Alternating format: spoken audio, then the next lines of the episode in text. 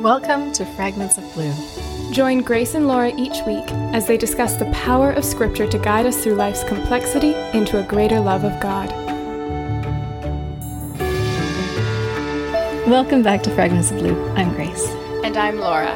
Today we are going to just do kind of like a quick podcast on some things that we have been finding inspiring. We've done these occasionally and yeah. um, we enjoy doing them and we've heard back positively from you guys that you like these. So we thought we'd just mm-hmm. kind of give this a go. So Grace, what has been inspiring you lately? or or maybe things have been or inspiring has a, an inherently positive connotation. Yeah. What if we say what has been motivating On thought and ideas? Yeah.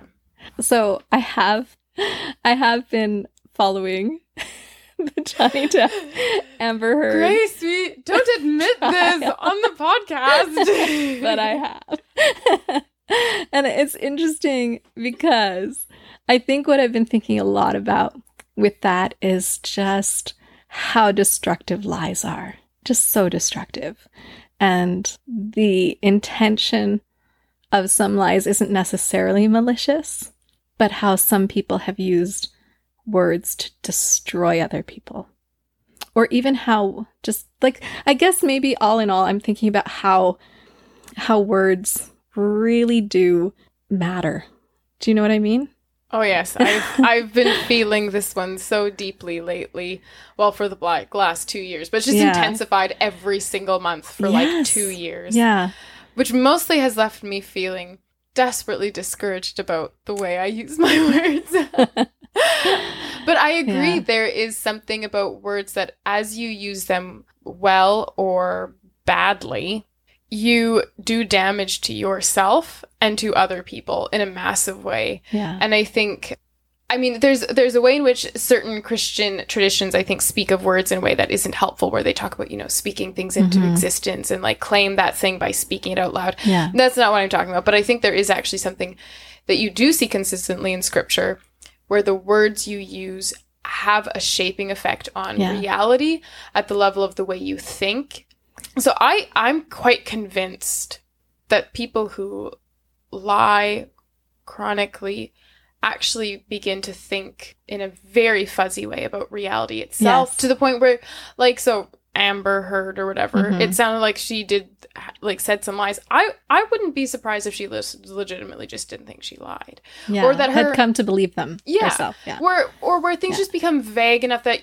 your expectation of truthfulness for yourself is just not there. Right. So, for example, there's a line from the trial. I don't know if we should be getting into this or if people are interested, but she she says there's this one part where she was supposedly going to donate seven million oh, dollars oh, yes, to two different charities. The famous donation. Yes. and she had said on a interview that she had donated seven million dollars and that she'd given it all away. But on the stand, when pressed, she said, Well, you know, I pledged it, and that's the same. And the lawyer questioning her said, I don't think those two words are the same. And that's, you know, in this courtroom, I'm going to suggest no, they're not. She looks at the, the jury and she says to them, I use pledge and donate synonymously. Now, if she really does, I mean, I think she was lying, but if she really does, then there's an issue with how she's already accepted a lie for herself. Because well, pledge does not mean donated. This is why I do think Christians should care very much about words. Yes. And I think this, I think, I mean, this is obviously a silly example to look to. Mm-hmm. I mean, when the Bible says that God spoke things into existence, when mm-hmm. when Jesus is called the Word, there should be a very strong sense when when so much of the ground of our faith um, mm-hmm. is the Bible. We should have a very strong commitment to words and the and the fact that they actually mean something. Mm-hmm. And so messing with words, being loose with words, being casual, being flippant with words, I think is actually very destructive to our capacity to engage well mm. with the world. It's interesting because at the same time as this trial was happening, there's the documentary by Matt Walsh called What is a Woman that came out. And again, here's this thing where we see in the West people trying to redefine what a woman is. Not successfully. Nobody can seem to answer the question in the West. Anywhere else, no problem. But in the West, there's this trouble to define it because they're so scared to define it. Because there's so much pressure now to be, you know, accepting of whatever people's feelings are on a subject or a matter or even a word that you can no longer identify. Oh, this is making me think so many thoughts. So, this could go into the things that have been inspiring me lately.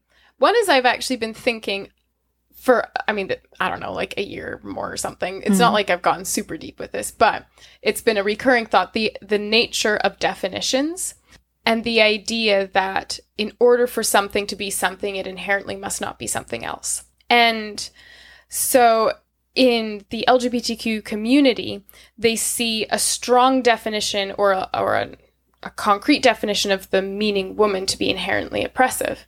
So you you know you have Matt Walsh asking someone what is a woman and she and the person that responds a woman is whatever you want it to be. Mm-hmm. Now anyone who has taken like philosophy classes or thought deeply about or even like shallowly about words knows that if something is anything it is nothing. Mm-hmm. It is nothing. That only by having boundaries does a thing exist at all. And so, if you want to be engaging with reality, with real things, you must allow for a vision of reality that doesn't assume that all limits are inherently oppressive, but rather that limits, you, you can see. You know how when you have a picture, you have negative and positive, is it called space? Mm-hmm. Negative space? Yeah. You can look at the negative space around a picture and see it as oppressive. or you can see it as essential for the picture to be in being itself. Mm-hmm.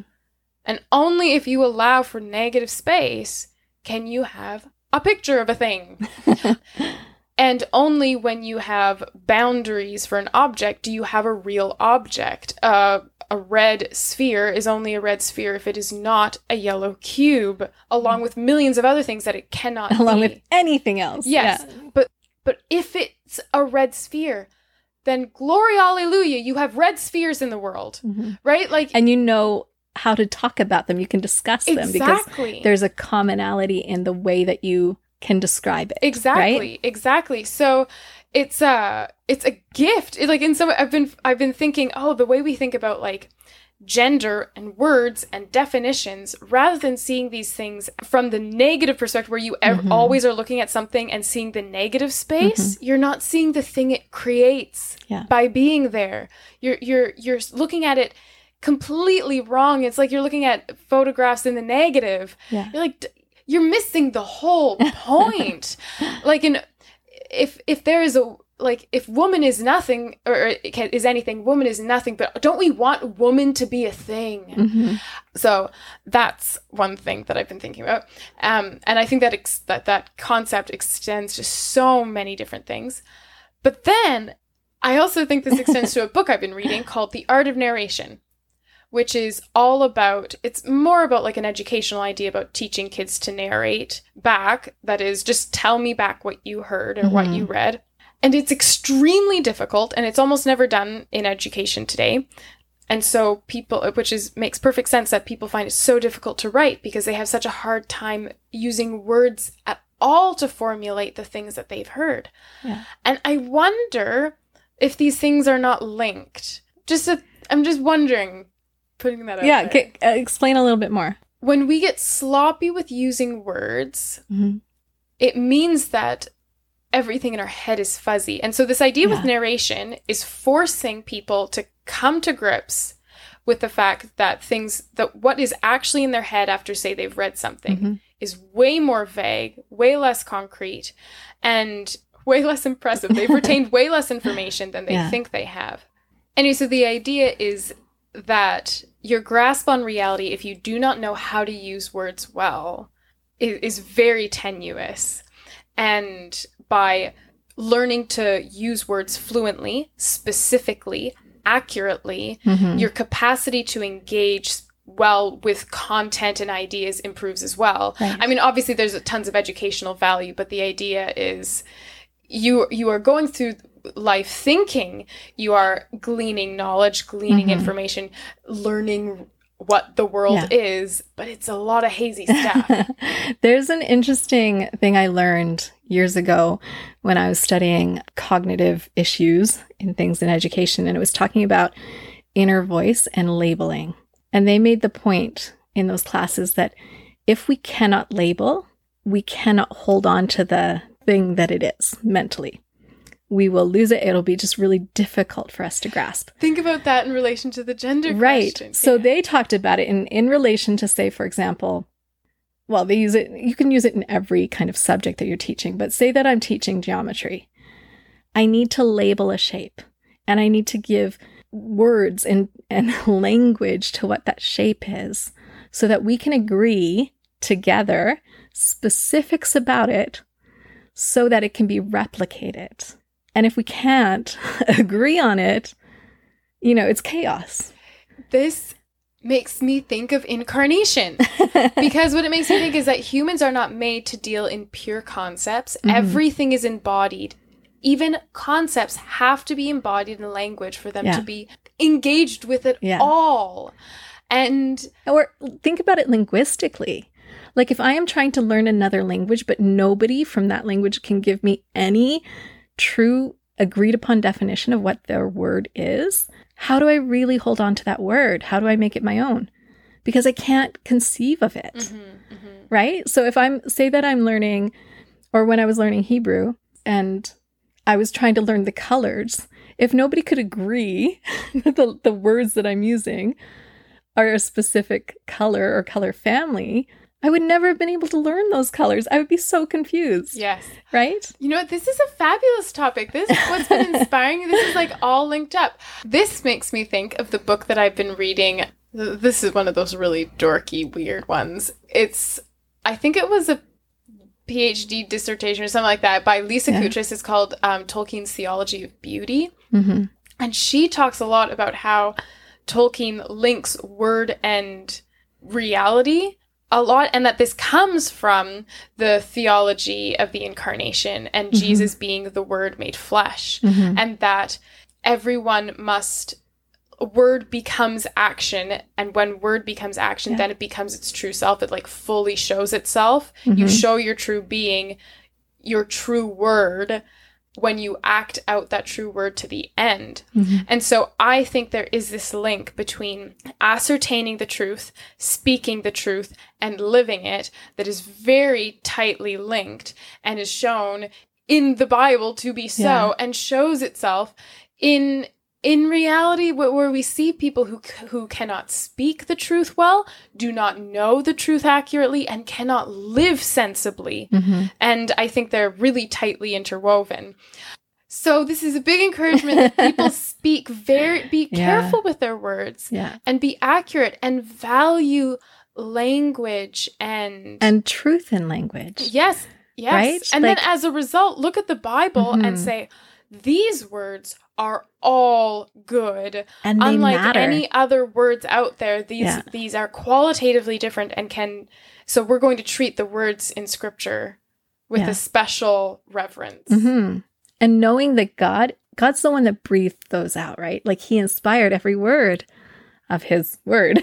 and so we can trust that they're there for a reason. Mm-hmm. And we can. The amazing thing, which is actually really fun about Bible study, is going deeper and deeper and looking up, okay, what is the original language? Okay, and what does it mean? Like, what are the nuances of that word? And sometimes you find, like, oh, this is so much deeper and more amazing than I realized. Like, I've been having fun in a, I've been doing a, a study on Isaiah. And every so often there's some words that we look into. And I realized, like, oh, there's some really cool things. One of them, was a verse that in English um, just talks about God's anger and God's wrath. But the Hebrew that's used talks about him snorting out of his nose and inhaling with a sign. It was talking about how God's God has oh, what's the specific way of saying it? Basically, that his anger, he's put aside his anger in order to show us love and mercy. And I just love that that in the Hebrew there's this like real picture image of what that looks like. He's like like that kind of out of the nose frustration. But he puts it aside and has this. that's the picture it gives. And I thought, wow, that's so interesting because we don't get that in the English. We just kind of get the he's angry and he puts it aside and has mercy. And but there's a a visual illustrative part of it that if you read it in the Hebrew, you get as well that I think is really fun. Is it necessary to know that to believe in Jesus? No. but I think that that makes for me it makes like Bible study kind of more interesting is oh there's there's like pictures and visuals and different ways of looking at things that are kind of interesting and yeah and i think the fact that so much of scripture is poetry yeah. shows that there's also we we cannot engage with poetry properly if you don't have a high like if you don't esteem words. Yeah. Because poetry insists on a method of reading. It reveals itself only to a method of reading that allows that believes in the words. Yeah.